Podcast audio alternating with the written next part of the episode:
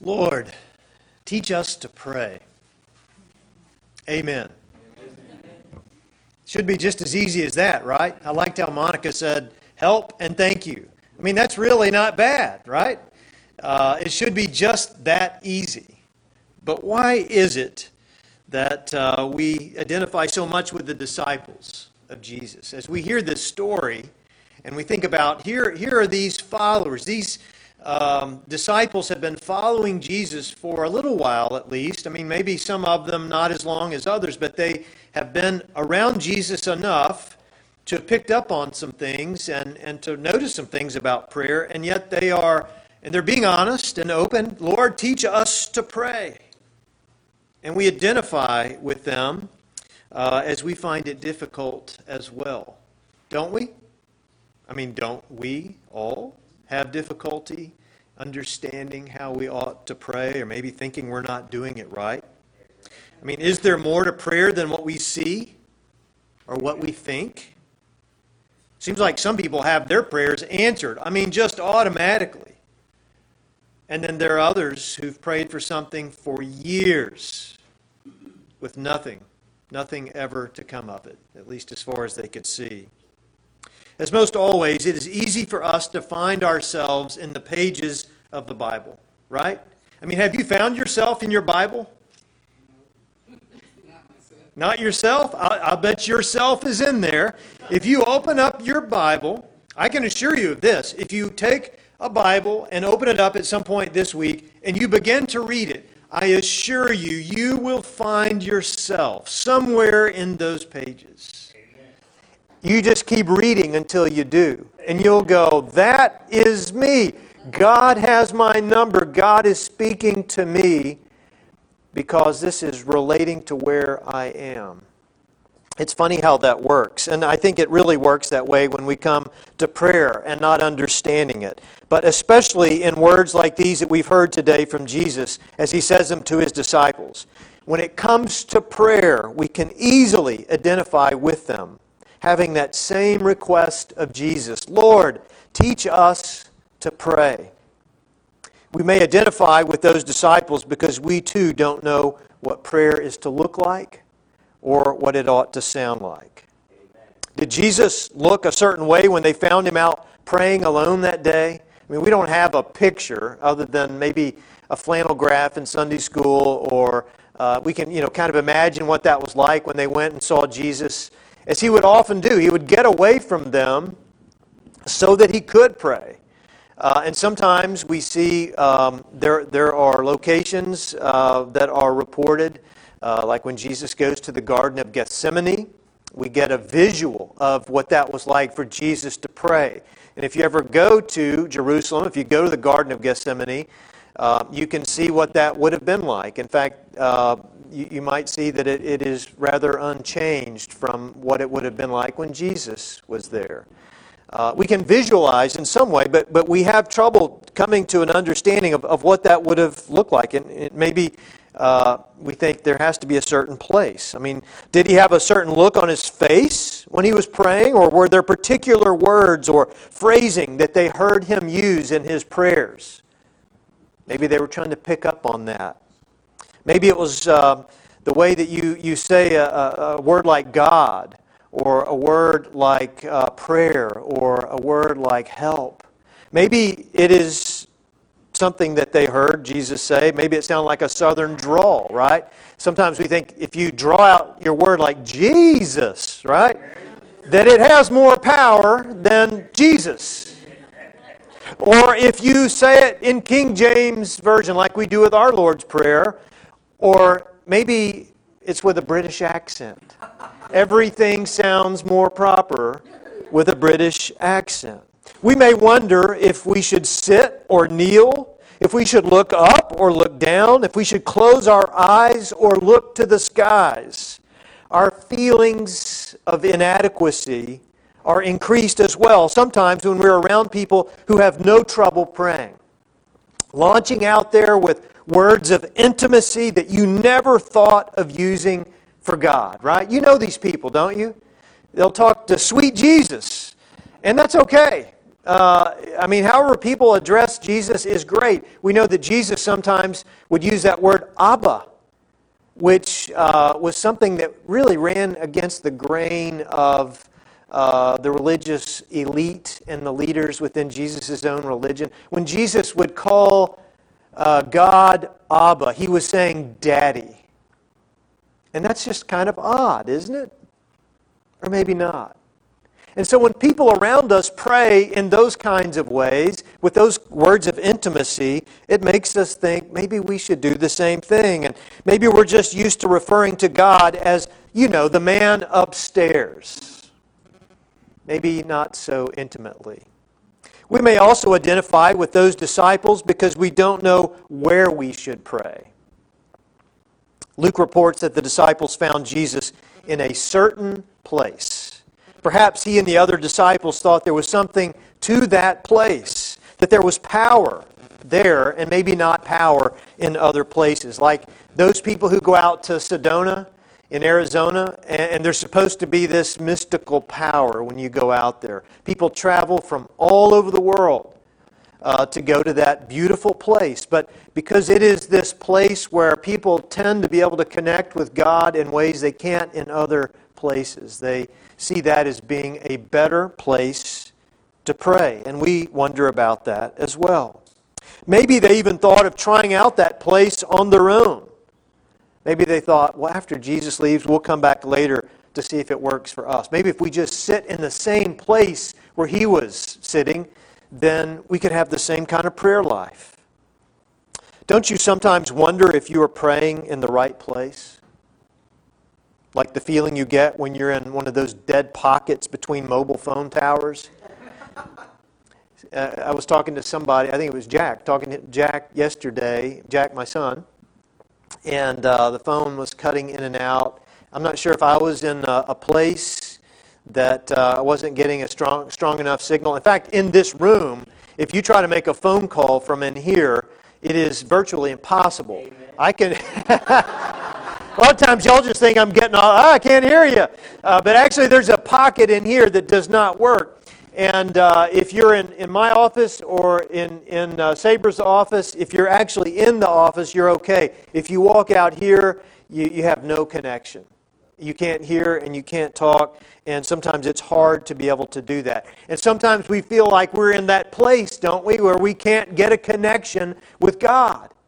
And we think if I could get back to the place where I knew that I had a connection, then something could happen and I could have a prayer that is answered. And we feel like we're in those dead places. And we think, are our prayers more powerful when we're in church or when we're driving down the street? when during worship or when we're in the shower, where things are going well or where things are going not so well. We wonder about the place of prayer, don't we? The great help here in Luke's gospel is that it doesn't talk about where, it talks about when. Jesus answers their request for a lesson on prayer. I mean, they launch out Jesus, teach us to pray. Jesus, give us three points. Give us a three point sermon on how to pray. Maybe even four or five points if you have time, but just give it to us, Jesus. We want to be able to do it. And he answers their request for a lesson on prayer by beginning with when you pray. Not if you pray, not if you ever get around to praying, but when you pray. In other words, you ought to be praying. So when you pray, Focusing on the when of our prayers will take care of our questions about the where of our prayer, won't it? And really about the how as well. But not knowing what to pray and where to pray are definite points of identification for us. But there's a third one that stands out the most, one that Jesus hones in on with the disciples, and that is how to pray. Like the disciples, we want the practical steps. Do this, then this, and then this will happen. It's like a recipe, right? If you do all the, you get all the ingredients and you do things in the right order, and uh, the uh, temperature is just right in the oven or whatever, then you're going to have this beautiful looking product. If you just do it all just like this. And that's what the disciples wanted. So Jesus tells them a story. Don't you love that?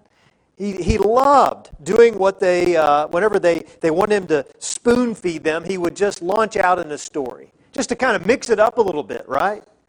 So they would have to scratch their heads and go, What? You mean, you mean I'm going to have to think about this? I'm going to have to dig a little deeper into my soul to understand what God wants me to understand? You mean I'm going to have to pray about praying? What does this mean, Jesus? And you know he just smiled when he told them one of these stories. But he tells about a man who needs bread to feed an unexpected guest and goes next door to ask for it. I love this, uh, this painting here. Uh, the man is coming up. Uh, he's out late at night. He's knocking on the door, and you, you see uh, the guy that's coming to the door. He's not real happy, is he? he's like, okay, finally, here it is. If you'll just go away.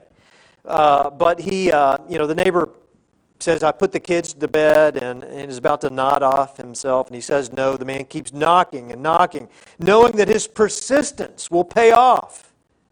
And it did. As the man gets up to give him bread just to get him to leave him be. But before the disciples could start making the annoyed neighbor out to be God, and some people have done that, right? They think, oh, well, Jesus is saying God is the annoyed neighbor. And God really doesn't want us coming to Him. God doesn't want us knocking, doesn't want us making a lot of noise. God just finally answers our prayer because we bug Him enough. That is not what Jesus is saying. So before they could ever start making out that to be God, He invites them to be the man who kept knocking. He helps them see themselves in this story. He challenges them to pray like that man knowing how bad he needed something the neighbor had, and continued knocking until he got it. Jesus said they could expect the same thing if they prayed like that, if they were persistent with asking, with seeking, and knocking. You hear these action words that are here? That they're to do something, they're to participate with God in prayer. And that's what we are to hear as well as we look to Jesus for help with how to pray. When you pray, be an asker, willing to get out there with your request and unafraid to ask for help. These children down here, when I asked them about going, uh, what, what do they do when they need something, they all very quickly said, I go and ask. Right? That's what children do. Children don't come into this world with all the resources and all the knowledge and all the things they're supposed to have. They know to ask. And granted, sometimes they ask way too often and for way too much, but they know how to ask. Jesus said, You are children of God. And you have a good God. You have a good Father who loves to give to his children. Be an asker, Jesus says. Don't be afraid. I wonder, what are we missing when we don't ask God for what we need? What are we missing? What more could we have? And I don't just mean materially, because I don't think Jesus meant just materially. Certainly, give us this day our daily bread is material, but it goes so much deeper than that. But what is it that we could have if we would just ask? Also, be a seeker, knowing what you're looking for and where to find it. This comes from knowing who it is that you're asking. Just like the man knew that his neighbor had some bread in his house, we are to know who God is and what God has for us. Maybe the reason we aren't better at asking God for things is that we have no idea what God is really like. Could that be? Could it be that we have our own image of God that doesn't match up with who God really is? There's a lot that we can learn in Scripture about images of God and how God really doesn't like images of God. And God is always working to break up whatever images that we've created of God to say, no, this is what I'm really like. Isn't that what Jesus did as he, he came into our world? He embodied God. He took on, this was God coming into our world in human flesh to say, look, I've been trying to tell you all along, this is what I'm like. So here it is. Here I am in human flesh. This is me. And this is how we interact together in this world. We are to know who God is and what God has for us. That is for sure. We are to know that God is good, Jesus says. And he gives this illustration about, uh, you know, nobody's going to give their child a snake when they ask for, uh, for a loaf of bread. Uh, no, no one's going to pull a trick or do anything like that to their, to their children. That's not the right way. God is good, Jesus says. And God is a giver. Uh, God is not only the creator and the sustainer of all things, but God is a giver and continues to give and provide for that which God has created. This is what Jesus said about God. Finally, be the knocker. Be the knocker, unapologetic about banging on the door until you get an answer. Just like Lake said, bang, bang, bang. Knocking on the I hate it when people knock on my door. It's unusual these days, and I built a fence around my house to keep people out.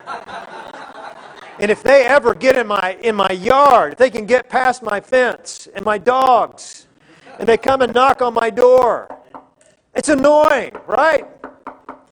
They just keep knocking until you come. Jesus said, Be a knocker. Keep on knocking. Be persistent. If you're like me, you're the impatient kind of knocker. If I don't hear some feet shuffling on the other side of the door, or if I don't see any motion through the window, then I'm out of there and I'm looking elsewhere, or I'm settling for something less than what I was really asking for. I'm afraid to say I do that with God sometimes in my prayers. Sometimes I'm impatient. And sometimes you are too, aren't you? We have that problem. Are you the kind of knocker who gets discouraged when nothing seems to be happening on the other side? Or are you the kind who won't stop knocking until the door is opened? In an article written for the Sciences uh, magazine, it was reported that Susan Sheridan, who is a biological anthropologist at the University of Notre Dame, she studied the skeletal remains. That's what these people do. It's kind of creepy. Studied the skeletal remains of a large community of monks who lived in 5th century Jerusalem. After examining more than 6,000 skeletal uh, pieces removed from the crypt below St. Stephen's Monastery, she found that the Byzantine monks who lived and died shared an unusual common trait. I mean, she saw this trend looking at all of these pieces, 6,000 of them. They almost all had bad knees. Indeed, nearly all had some form of damage to kneecaps to leg bones and heel bones. And she says if you consider prayer an occupation, then we have a case of occupational stress. Now, that's a group of disciples that learned how to pray. Their knees showed it. And so will ours when we learn from Jesus how to ask, how to seek, and how to knock. Let's do that now.